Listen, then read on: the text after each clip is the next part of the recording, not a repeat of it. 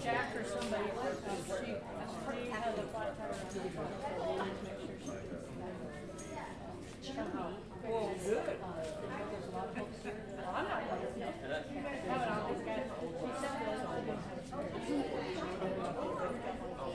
marry Mary. I could get her home, but then again, she may have to start again.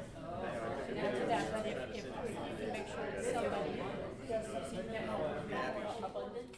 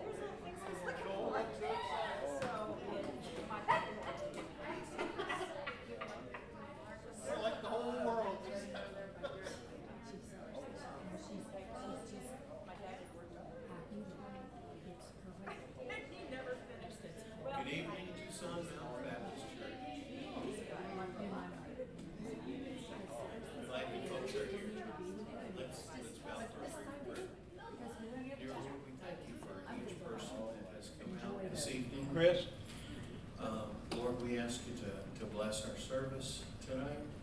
Uh, Lord, we ask you to bless those that are watching or will be watching, will be listening, and uh, Lord, help us to tune in to you. Uh, in Jesus' name, amen. Amen. Beneath the cross of Jesus. Yes.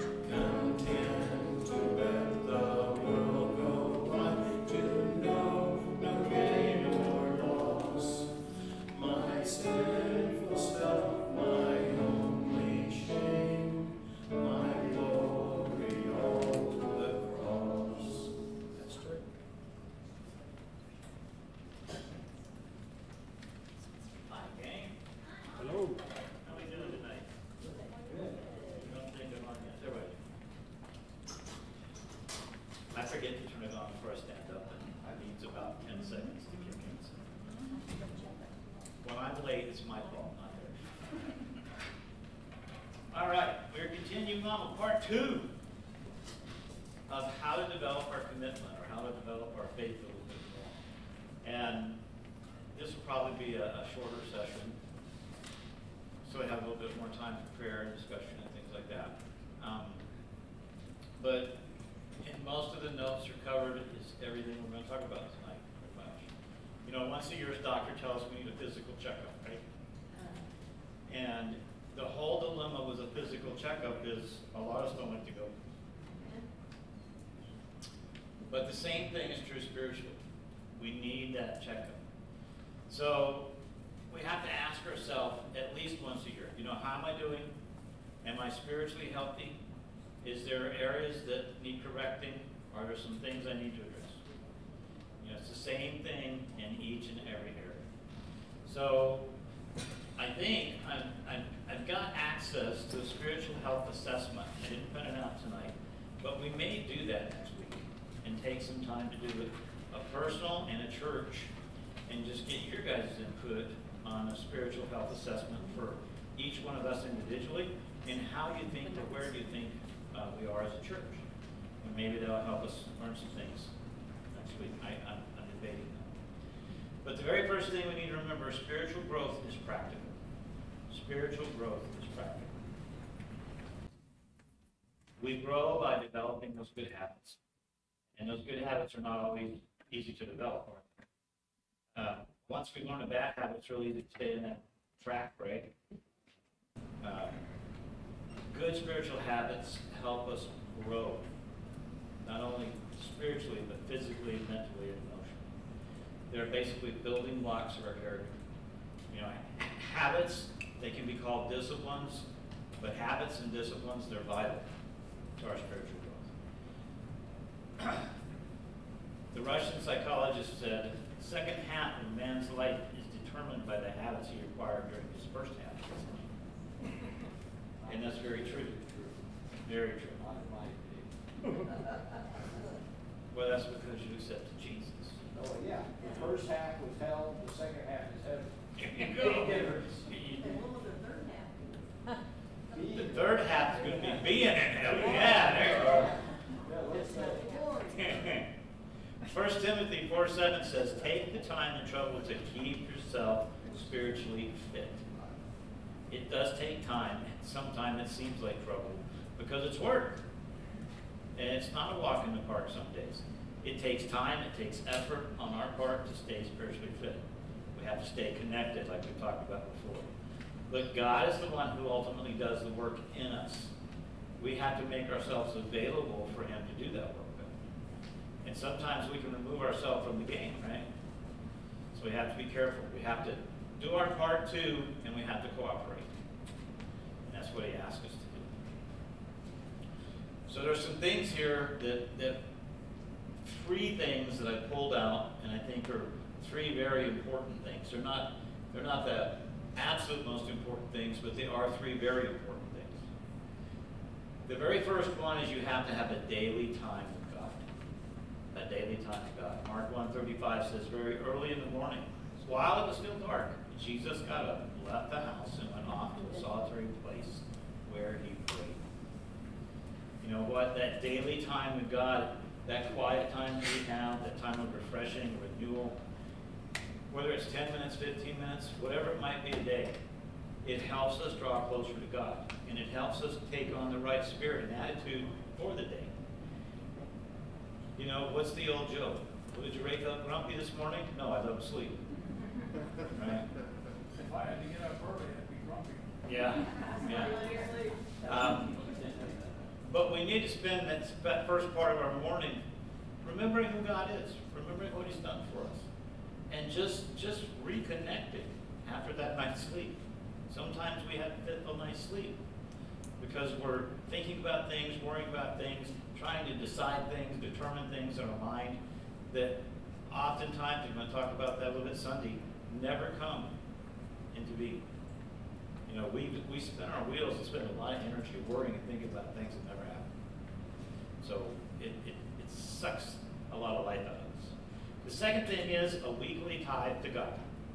And I know there's a lot of controversy about this weekly tie-up to God, but if you read First Corinthians sixteen two, it says this: "And let us not neglect our meeting together as some people do, but encouraging one another, especially now at the day of his..." Oh, I'm sorry, I'm reading wrong. I'm reading wrong. That's Hebrew, sorry. Um, on the first day of each week, you should each put aside a portion of money you have earned. And that's in second, uh, First Corinthians sixteen two. Faithfully giving back to God out of gratitude for what he's given us should be part of our daily life. It should be something we willingly do and are, are willing to do to encourage us to remember who really gave us what we have. It's just an encouragement.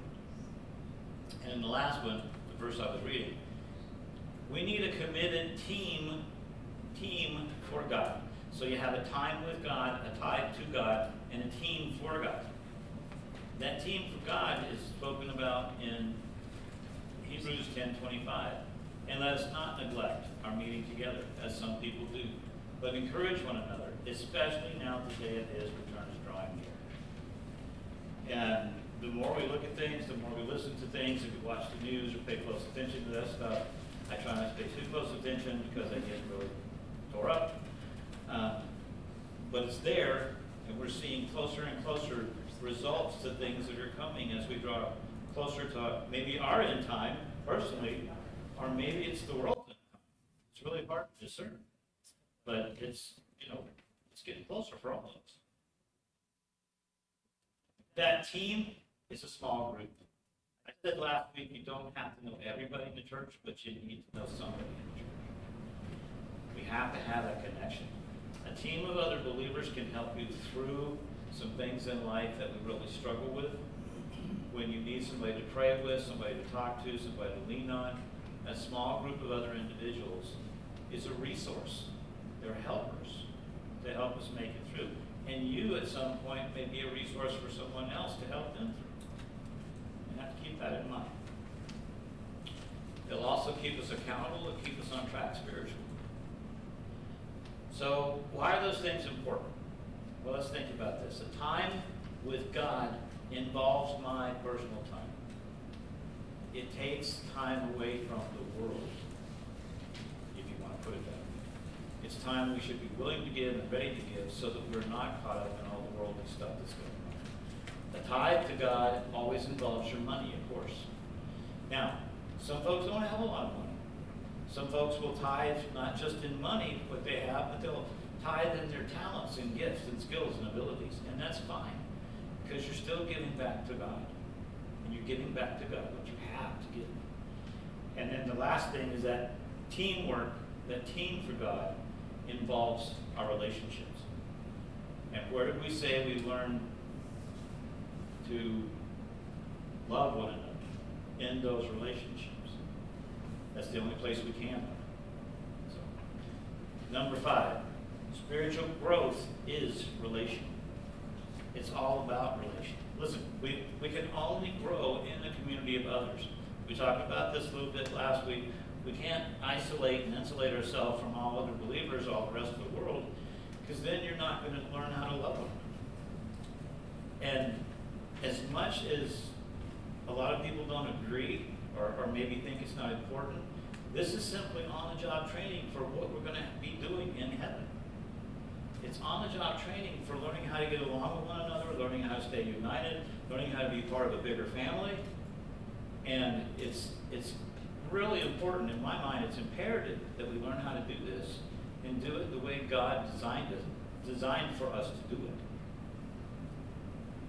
it. Um, I know some folks that say, "I've got Jesus, I've got my Bible, I don't need anything else. I don't need anybody else." But that's not true. And we know better than that. Listen, you can't grow without a church family. You won't grow spiritually without a church family. You may get a lot of head knowledge, but you're not going to get a lot of practical relational knowledge or a lot of heart knowledge by trying to grow by yourself. It's just not going to work. Um, You have to have that family knowledge. I just don't see it all the way around it. Um, growth is all about love. Matthew twenty-two, thirty-seven and thirty-nine from the the New Living Translation says, you must love the Lord your God with all your heart, all your soul, and all your mind. This is the first and greatest commandment. A second is equally important. Love your neighbor as yourself. You can't do that by yourself. It's physically impossible. The best way to grow is in a community. We question? Yeah, Warren. I was just I was just thinking, sitting here, thinking about the four men that are in this room, actually five, including yourself, to get together every week and pray. And pretty soon, we're, we're learning how to care about each other and inquire about how things are going and, and, and helping each other in some big ways sometimes. That's the best way to learn how to love your neighbor, is to start in your own church. Yeah, yeah I, I, I think that's I think that's the way God designed it to work. Yeah. You know. Yeah. Um, Hebrews ten twenty-four and twenty-five says, "Let us be concerned for one another, to help one another, to show love and do good." Just like Warren was saying, let us not give up the habit of meeting together, as some people are doing. Instead, let us encourage one another all the more. It's a little bit different translation. He says, don't give up the habit of meeting with one another because it's part of a vital spiritual discipline. He tells us that. There's three decisions that you can make that will help you grow. One of them is get in a small group. Get in that small group of people. You know, in, in a larger crowd, and we see it a lot of times, in larger crowd, people can sneak in the back, and you guys don't always see it because your attention is focused on the praise team or on, on the pastor or on whoever's leading up here. But sometimes people come and sit in those back couple rows, and the minute the service is over and we go to prayer, they're out, they're gone. And we don't always get to say hello or we get to greet them. But, it, but it's really important, if they're in that small group, if we can make contact with them, then we have more opportunity to say, hey, I saw you come in, I saw you leave real quick, and, and are you okay? Is everything all right? You know, how's it going? And it never hurts just to call somebody and say, hey, you know what, I was thinking about you today. You need to prepare for something? You know, it, it, in a larger crowd, people can always get messy. That's the problem. Get a spiritual coach. Now, what do I mean by that? If you go, if you're a professional athlete, athlete or singer or, or, or something like that, you get a coach to help you meet your goals. It's the same thing in spiritual life. Now, here's the thing. A spiritual coach for you doesn't have to be somebody that's going to know every deep and dark secret. You allow that coach to help you spiritually move up the ladder as you intend to move up the ladder. You have to make sure it's somebody who you will allow to check up on you. You have to be willing to let them into some of those areas of your life that you know you need somebody to check up on. When you're weak and you need somebody to pray with you. When you're struggling with something, maybe you just need a shoulder to cry on. Maybe you need somebody to celebrate with. That's a spiritual coach. And the third thing is, be someone who will host a small group, or be a spiritual coach. Now, here's the thing about either one of those. You only have to be one step ahead of the person behind you. I know that sounds a little counterintuitive, but all you need to do is reach your hand backwards and pull somebody up while somebody in front of you is pulling you up. That's what it's about. I think the best analogy I've ever heard about Christian helping another Christian was this one beggar telling another beggar, beggar where the bread and water of life really is. And that's, that's the message we want to get out to people. Where that, where that bread of life really is. Sometimes we feel a little stagnant in our Christian life, like we're in some kind of holding pattern. You know, and church maybe isn't exciting as it used to be. I want you guys to think about something. one service, one class, one sermon, one conference is not going to fix that issue. Let me give you an example. I'm going to read this. What causes stagnation? I want you to think about what causes stagnation. It's taking a whole lot of stuff in and not giving anything out. Now listen to this. In Israel, there's two great bodies of water. In the north, Israel, there's the Sea of Galilee. And in the south of Israel is the Dead Sea. The Jordan River connects the two. The Sea of Galilee is a beautiful lake. It's full of fish, teeming with life, flora, fauna, everything. The Dead Sea, on the other hand, has no life in it. That's why it's called the Dead Sea in Portugal. It's filled with so much salt and brine and mineral content that nothing can survive in it, nothing can live in it. What's the difference between the Sea of Galilee and the Dead Sea? The Sea of Galilee takes in water from the mountains and gives water out to the Jordan River that heads south that feeds the Dead Sea. The Dead Sea takes in the water from the Jordan River, but it has no outlet. There's nothing going out of the Dead Sea. It sits and stagnates. That's the problem. The Dead Sea. You'll become like the Dead Sea if you don't take stuff out. You can come to Bible studies, you can come to Wednesday night services, you can come to Sunday morning services, you can go to your small groups, you can go to big, great conferences, and if you keep taking in and taking in and taking in, and you don't give anything back out, you become stagnant. And unfortunately, that will cause us to go into a holding pattern. It causes us to feel like we're not producing anything, because we're not. So we have to keep that in mind also. If you're just spiritually eating all the time, think about this. If you don't get any exercise, and you're just spiritually eating all the time, you're going to become bigger and bigger and fatter and fatter. That's where they get the term holy rollers, by the way. Sorry, I picked that up. It's very, very important that we have some output, not just total input. We have to put out. If, if we're going to become spiritually mature, and we're going to become more and more committed, part of that spiritual maturity and commitment is ministry and missions. We have a mission to fulfill. We have a ministry to do. And if you're not sure what it is, we'll help you figure it out. But you know what? We each one have spiritual gifts and talents and abilities and skills, and we need to be using those to serve one another and serve God's kingdom and in the rest of the world. Number six, spiritual growth is multi-dimensional. Multi-dimensional. We have to practice all five functions of the church that we've been talking about. It's imperative for spiritual growth. You need more than Bible study.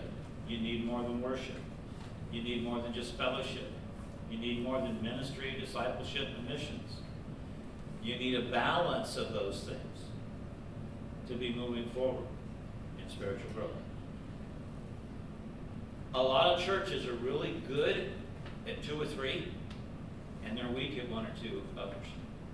And that's the norm. I mean, it's not, it's not bad, it's just the norm. What needs to take place is you need to come along and you need to fine-tune those ones that you're weaker at and work and learn how to do that was better and put those more into practice so that you get a more even balance. Scripture tells us this in Matthew twenty-eight, nineteen, and twenty, and twenty-two, and thirty-seven. We are to love the Lord and others. He tells us that. Listen, you go, you grow warmer through fellowship, deeper through discipleship, stronger through worship, broader through ministry, and larger through missions. The church body does too. In discipleship, what do we learn in discipleship? We learn the truth of how God wants us to grow. Part of that's taking place on these Wednesday nights. Part of it's learning how to be committed. Part of it's learning about spiritual maturity. All those things are taking place. In evangelism, we get the opportunity to share God's truth with other people. in ministry, we apply that truth.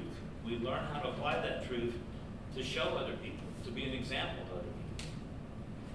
And then in fellowship, in fellowship, we're held accountable to God's truth. That's a touchy one, because a lot of us don't want to be held accountable.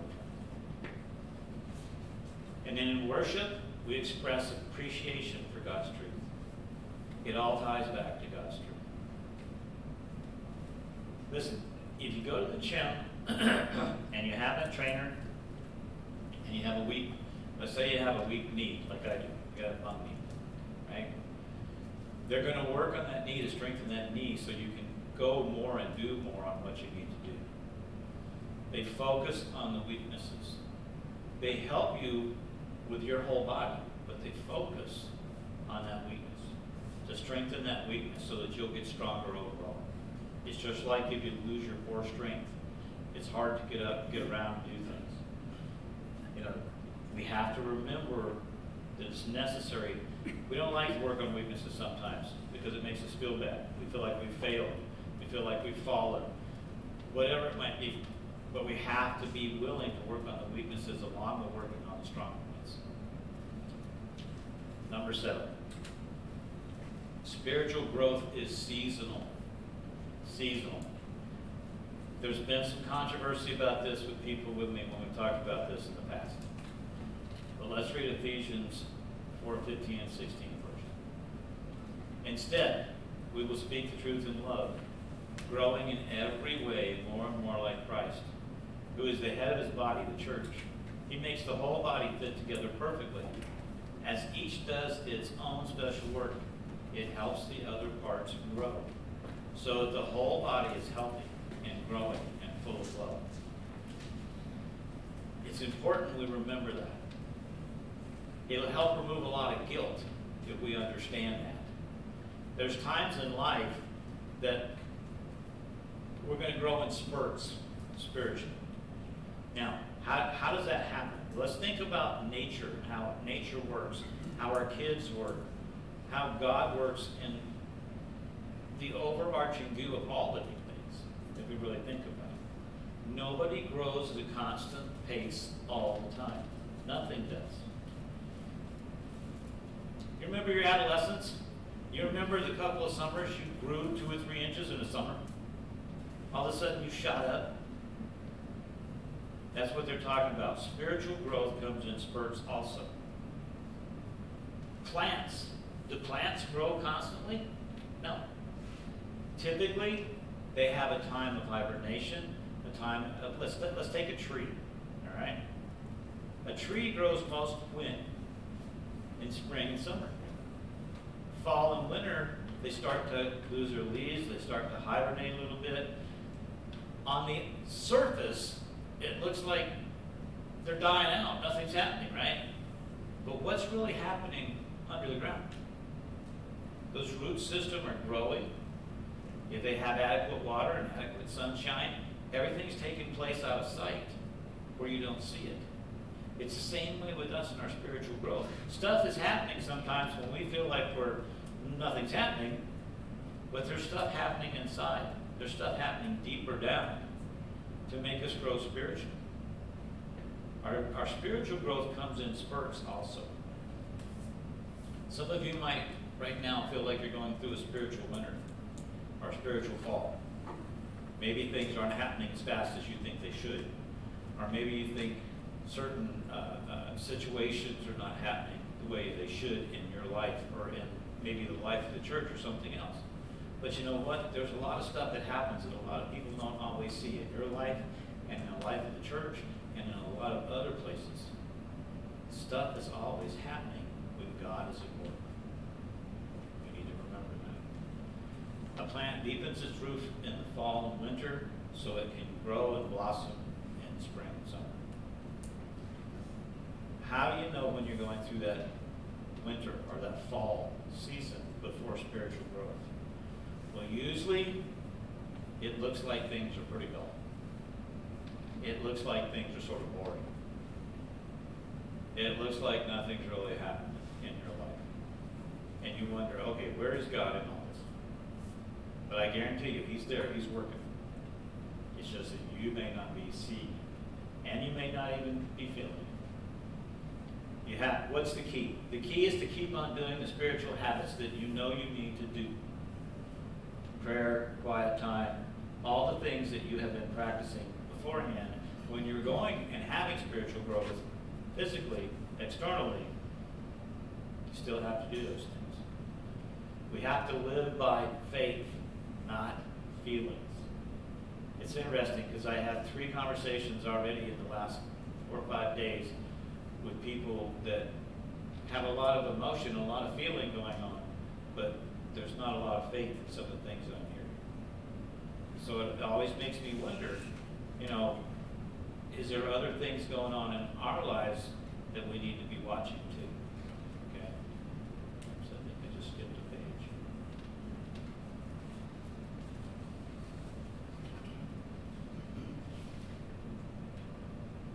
No.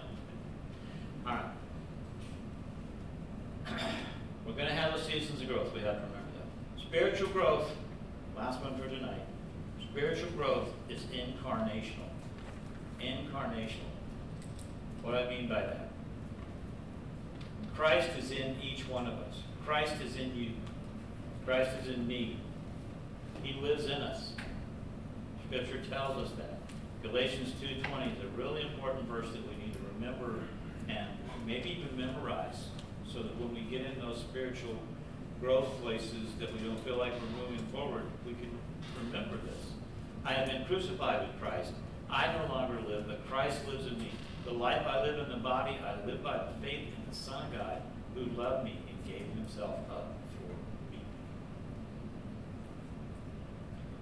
What's the ultimate goal of Christian life? To be like Jesus. To be like Jesus. That's our ultimate goal, right? We want to become more and more like Jesus each and every day, each step of the way. Why? Because we're going to share everything that he shares when we get to heaven, right? So we, we want to let Jesus live inside of us and basically take control. Listen, I want you to I want you to really understand this. It's not imitation. It's not looking at what Scripture tells us is in it, that Jesus did and us imitating it. It's in habitation. It's Jesus living in us. And us living out through him. Us living our life with him because of he is in us. Can you force yourself to be kind and patient for very long?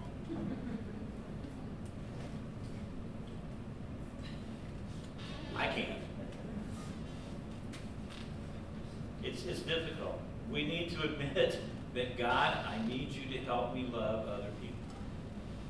Jesus, I need you to help me be kind, considerate. I need you to help me in all instances of my life. When the proverbial analogy is, when all hell's breaking loose around me, I need you to be in charge, not me. And see, that's where a lot of people get caught up. It's not about what we want. It's not about what I want. It's about what's necessary according to God's word. What's taking place with God. Sometimes it's within us that stuff is taking place. Sometimes it's in somebody else. And we don't always know that. So the thing we need to do is have grace. Because we don't know the sack of rocks that somebody else is toting. Right? Got to remember that. First Peter two twenty-four said, Christ himself carried our sins in his body to the cross, so that we might die to sin and live for righteousness. It is by his wounds that we have been healed. Listen, the, the cross did two things for us, two specific things. First, it freed us from having to pay the price of our own sin. That's a, that's a great aspect. Why? Because Jesus paid the price for all those sins. Past, present, and future. We've talked about that before. The second thing it does is it gives us power for living. It gives us power to move forward past all this craziness that we're living in the world right now. It strengthens connected to it in order to gain that strength and have that courage to move forward. It's, we're not going to get it any other way. So here's what I want you to do, sort of as homework this week, in preparation for the spiritual uh, growth assessment next week. Because I'm pretty sure we're going to do that, our spiritual health assessment. Okay? I want you to write down one area that you think you're doing extremely well in. And you can just put it on the tail end of these notes. And I want you to write down one area that you know you need to work in. Where are you out of balance in your life? Where are you really spiritually strong? And you know, without a shadow of a doubt, you can move forward with that particular function. And where do you know you're weak? Maybe it's your prayer life. Maybe it's your evangelism. Whatever it might be. But out of those five functions that we talked about, the worshiping, the magnification, the evangelism, all those things that we talked about in the past five or six weeks, where are you strongest? Where are you weakest? Okay? Because that would help you a little bit with that spiritual health assessment.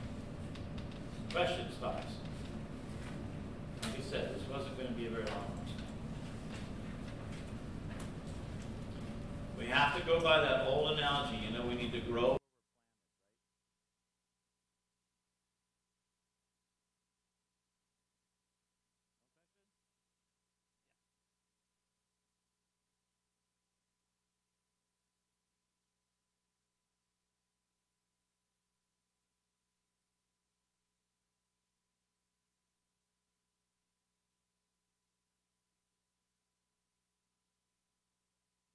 Haven't because of COVID in a lot of ways.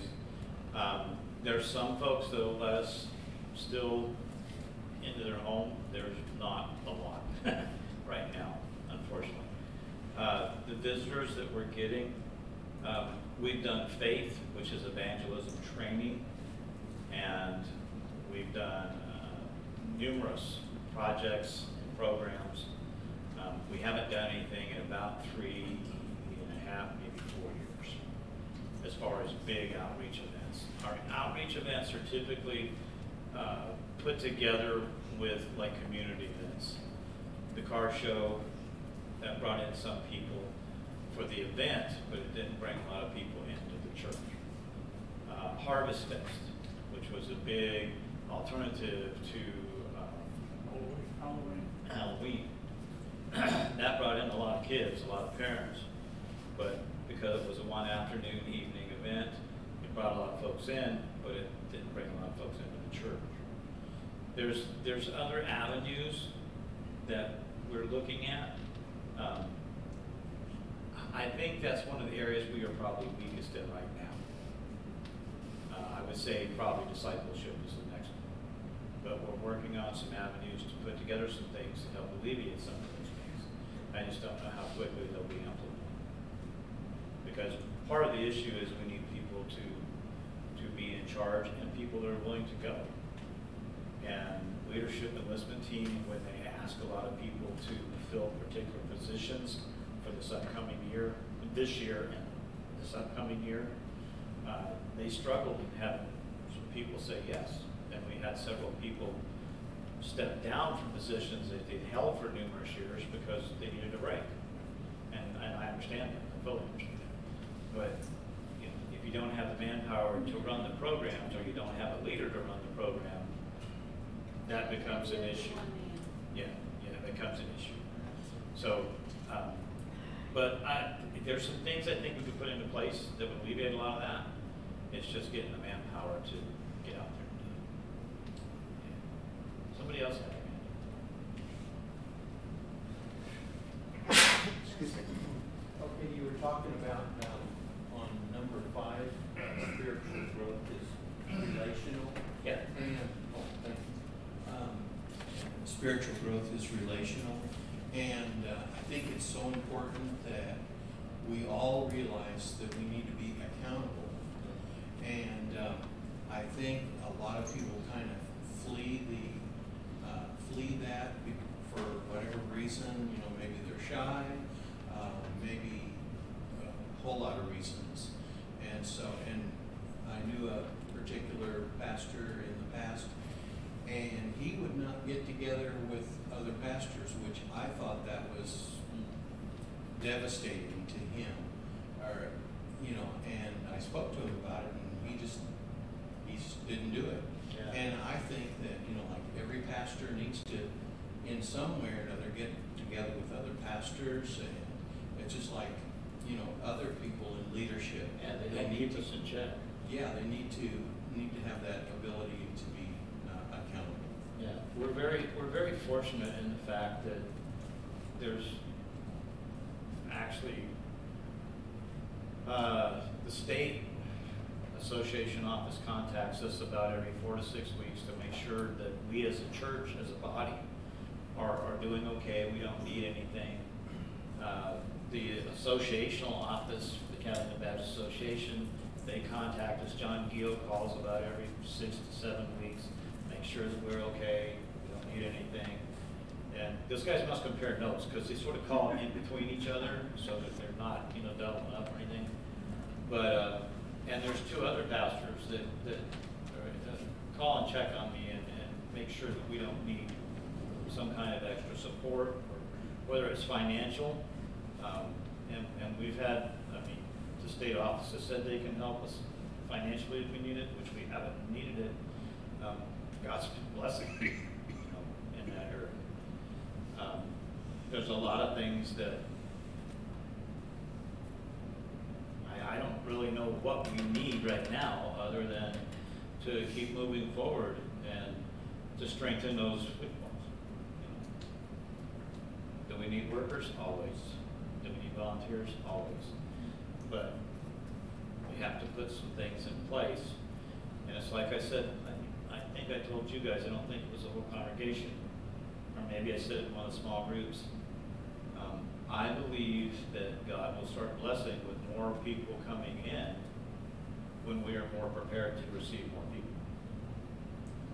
I mean, we, we, we need those individuals who are going to come alongside those individuals that are coming in and help mentor them in discipleship, be willing to, uh, and, and I know Larry has volunteered, and a couple other people have volunteered to be altar counselors. Some other things that we need to make sure that we have the bases covered before he can send more people in. You know, we don't want to do it haphazardly. We want to do it as best as possible. But we have to have the manpower to do it. Okay. So let me just real quick remind you a couple of things. The things that we've talked about this week and last week in regard to spiritual growth. Spiritual growth is intentional. We said that first week. It's an incremental. It's, you know, do you really have a long-term plan for your spiritual growth? Do you have one mapped out for yourself? Personal. Uh, it's personal. How do I learn better to listen, to read, to discuss, and be prepared in my journey of spiritual growth? It's practical. That we covered tonight, that it was practical, multidimensional, seasonal, incarnational, and it was uh, necessary. Another question, Warren? Um, I'm just sitting here wondering, uh, are we going to cover the fact that it's change, that spiritual growth is change, and how are we going to combat that as a church? If that's what our, our our goal is, is to grow spiritually, and I agree completely with the goal, but how many people in a church that is my age and older are going to accept that change, and how can we oh, help them along? Yeah, the change is the... That's something we have to tackle individually with each person.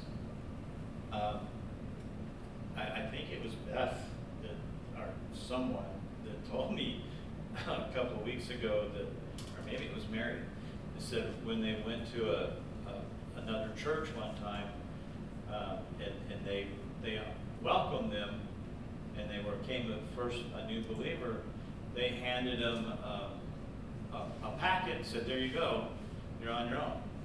you know? And it was like, well, they might have handed you some discipleship material, and, but if they don't have somebody to help you walk you through it, you know, it's, it, you may not ever open it. So, but the change itself, that's something that a lot of people need somebody to help them with, help them through. They need, I, I think a lot of times we need guidance, we need support, we need encouragement. Sometimes we need to be held accountable in those things. Um, I know when we were doing some of the discipleship programs that we did here earlier on, uh, a lot of people wouldn't do it. You need to be, because exactly what you're saying. They, they, as they started reading it, they started realizing, oh, I'm going to have change.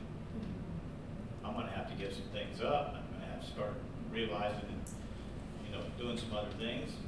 It's, it's, it's not the easiest thing to do, but we have to con- convey to them and convince them that change is worth it. You know, you, you have perceived things and you have real things. We have to make the perceived things reality for those that can't see the reality. Because what do, what do we talk about when we talk about spiritual matters with other people? What's faith? What's the essence of faith? What scriptures say faith is? Faith is the substance of things. Say it again, Joy. I was trying to remember the wording. Me too. uh, faith is substance of things hoped for, the evidence of things not seen. The evidence of things not seen. Where do we get? Are they going to see it as an unbeliever or as a brand new believer? Probably not. So what's what's our responsibility and and our privilege and honor, but also our responsibility and obligation is to help them see what they can't see. Help them understand what they can't understand. It's an ongoing process. Do we struggle with that individual each day? You betcha. But it's necessary that we also see it. Like I said, put your hand back to the person behind you and you pull them up, and the person in front of you pulls you up. You just have to be a couple of steps ahead. Jack. I think we're on a season, bad, a bad season, because there's so much going on. And so many people are so busy that they don't want to stop what they're doing and make that change. You know, I mean, I think that's a lot of it. It's hard.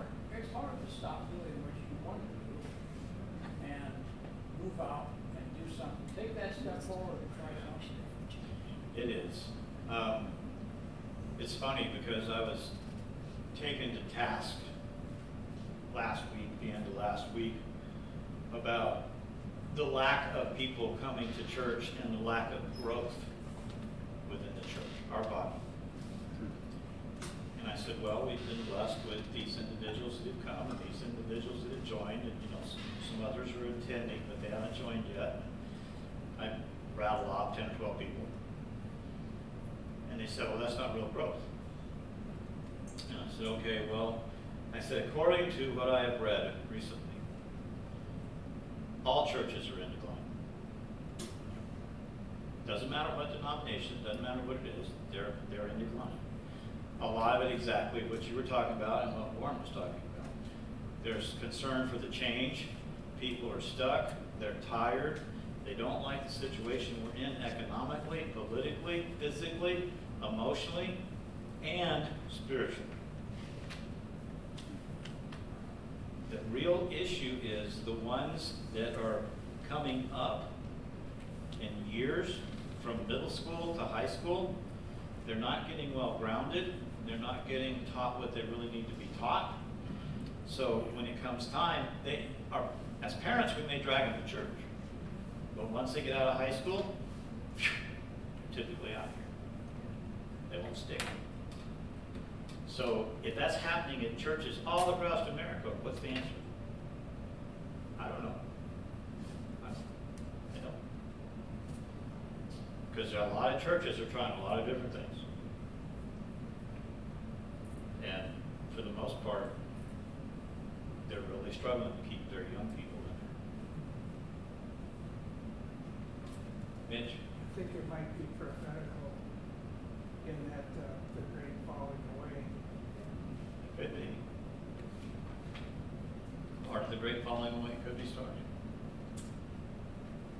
You know, that that that unfortunately is, and and somebody reminded me, a friend of mine, he's a chaplain.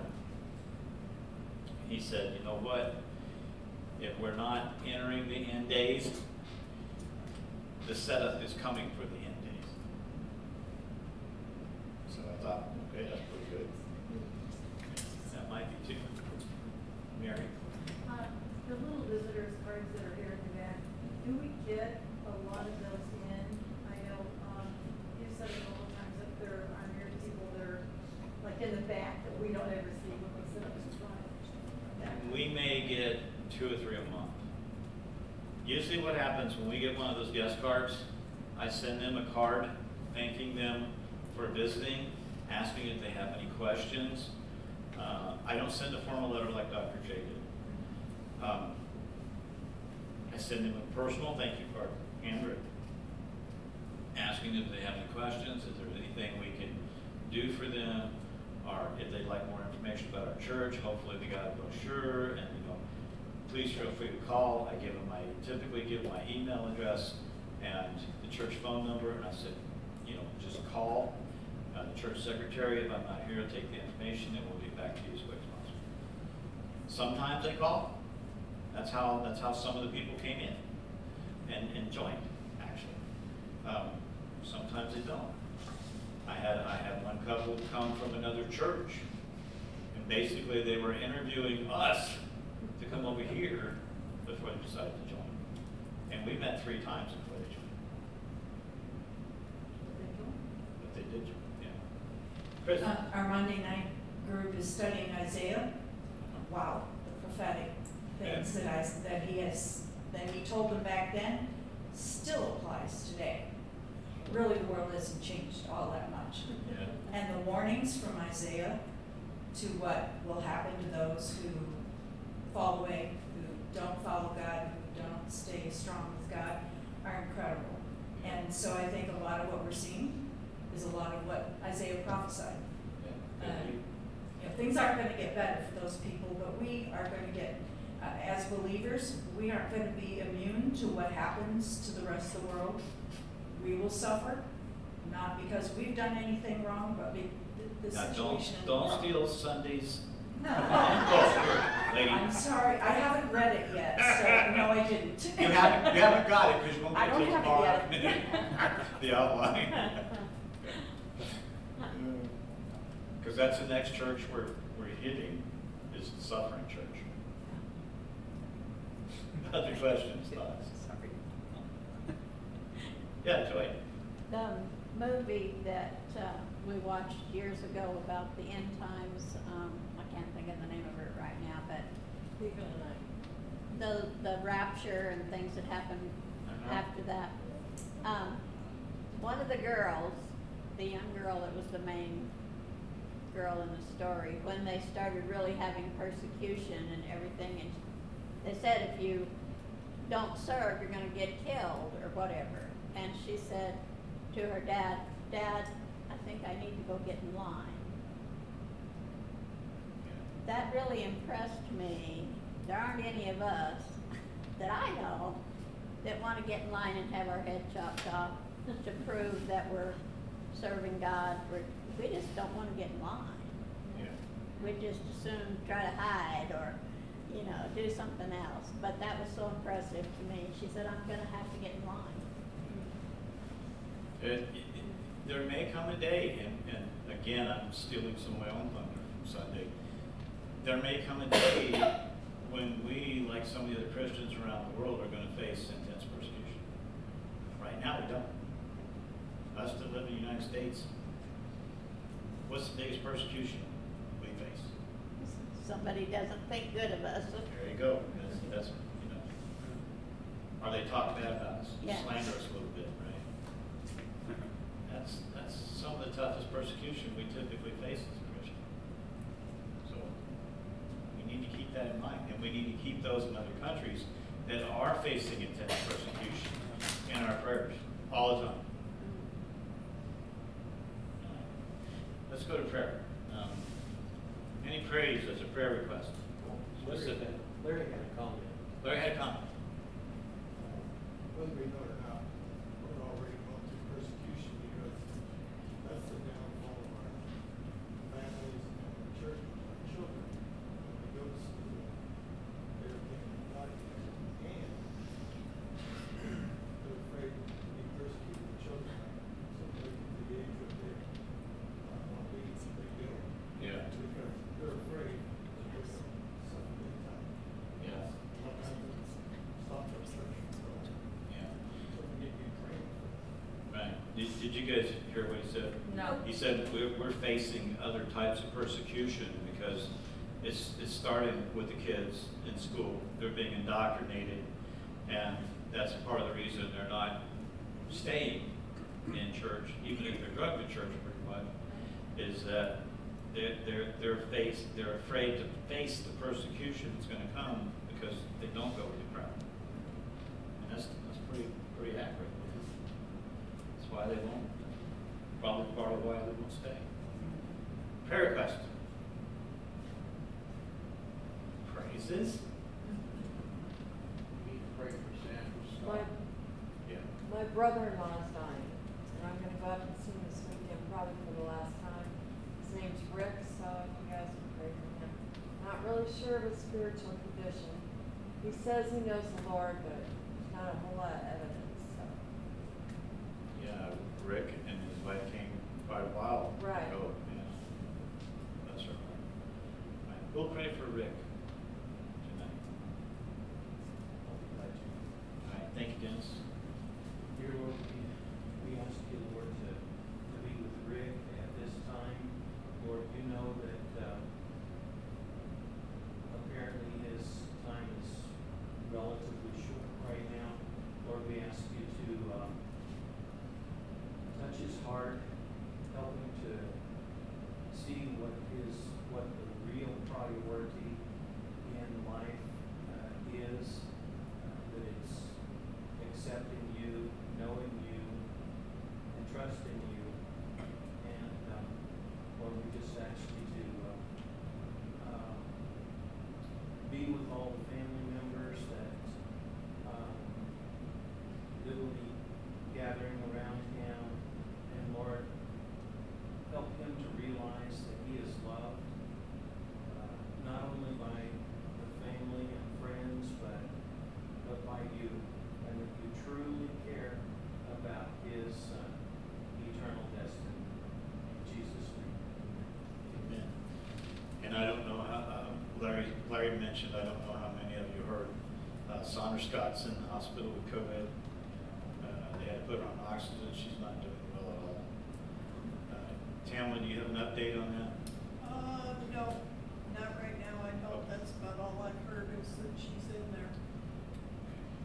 And who else had COVID? I don't know about COVID, but David mentioned the person. Okay, David does not have COVID. I spoke with him today.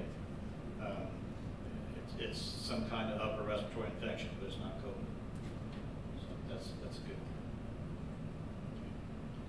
So go pray for David. Uh, Linda. Yeah, I'll pray for David, but I also want to ask uh, for prayer for Danny. Danny, what what happened with him? I know he I know he got hurt or something. But what happened? Um, he was lifting something he probably shouldn't have, but it wasn't more than twenty pounds, quote unquote. Um, and he got a pain in his gut and in his back, and some people say it went right to his head. He got a headache too, but. Um, I didn't hear about that until today, so I don't know. Um, I took, put ice on it, and we also used a laser from Mister Berry, and uh, it's off and on, and I'd like it to go away because I want to leave town on Friday night. And he has, he has, uh, this is the week, that's the other part of my prayer request, this is the week that both of his brothers died a year ago, mm-hmm. and so, um, well, within ten days each other. Yeah. Um, so it's very rough time for him. So part of me says that part of his internal stressors is just thinking about that. Yeah. Um, but he could have, I said, by the fact an ice pack took it all away before I could drive from Grant to the freeway to Northwest Hospital, I'm praising God for the answer to prayer. And I'd like it to stay that way. You pray for David, somebody else be thinking about praying for Danny. Father God, we pray so much that you will listen to the prayers of these folks, and that, Father, as we bring David before you, Lord, that you know the situation he's in and the stresses that he has because of it. Father, this uh, disease process um, just is rampant, and whether it's factual or whether it's not, in someone's heart and in their lungs, they, uh, they can make themselves feel worse than they are. And Father, you know you are the great physician, and taking those stressful things away to make them have more comfort. And we praise you that David does not have COVID, and that, Father, that he is looking to you. We just ask, Lord, that you'll again re- remind him that there are a lot of people that are praying for his well-being, and that we know, Lord, that you can indeed give him the strength to go day to day and live for you. We praise you and thank you in Jesus' name. Amen. Thank you. We'll pray for Danny. His back injury. Okay, thank you, David. Father, thank you that you are God who heals and loves us. Lord, we just lift up Danny to you, and I pray that you will comfort, comfort him, Lord, as he thinks about his brothers who went home to be with you last year, and bring him that comfort. And Father, I pray that whatever else may be going on with him, or he got hurt, I pray, Lord, that you will heal him completely. I pray that he and Linda will be able to go on their holiday this weekend and enjoy the time away. In Jesus' name we pray. Amen. Anyone else? Praise or prayer request? Got a little bit of praise with my mom. She was sitting up in a wheelchair when I got there today. And she said she ate most all of her chicken last night, which means she's eating something now ten days later. So that's a good sign. She, she ate something. So we'll see if she ate dinner tonight and see how she goes tomorrow. Let's continue praying for her. We thank you for all the prayers from that too. Right. Anyone else? All right. Yes? Yes. Last song. I think, Dennis, I'm going to challenge you. Yes. Wonderful, matchless grace of Jesus next week. Oh, Wonderful, matchless grace of Jesus. You look it up. Miss Elaine knows how to play it. The men sing one, yep. The women sing one, yep. The men sing one. Yep. You think about it. We got to jazz this up a little bit, brother. Hallelujah. Well, you know, this psalm right here, I am thine, O Lord. It's like a personal testimony. And if you sing it, and if you believe it, then that should not only take a hold of your mind, but take a hold of your heart. I am thine, O Lord.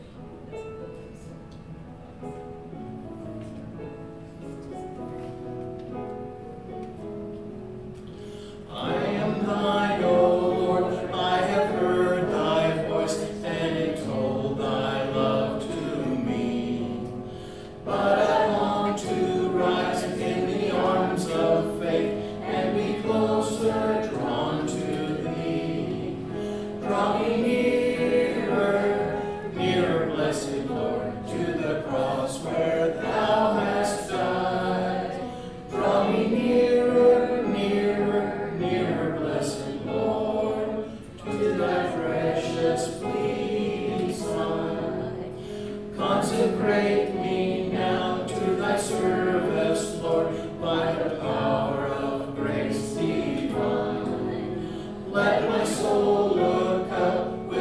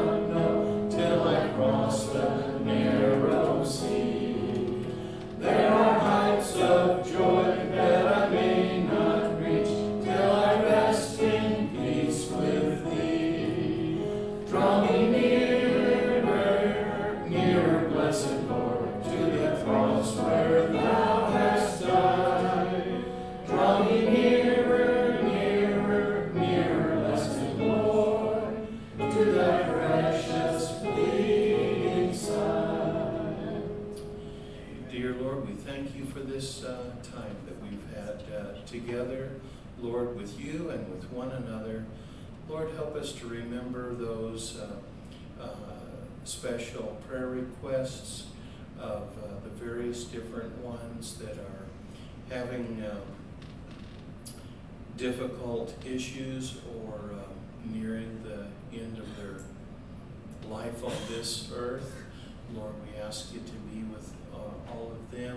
Lord, we ask you to be with those that are struggling with uh, different uh, sorts of uh, physical issues. Um, Lord, most of all, we ask you to be with those that are uh, wondering uh, how to uh, make the decision for you. Lord, that's the most important thing. And Lord, we ask you to be with each one. Help us to have a, uh, a good, safe trip home and uh, um, watch the ground to make sure it doesn't move. In Jesus' name. Have a good evening, everyone. Thank you. Uh,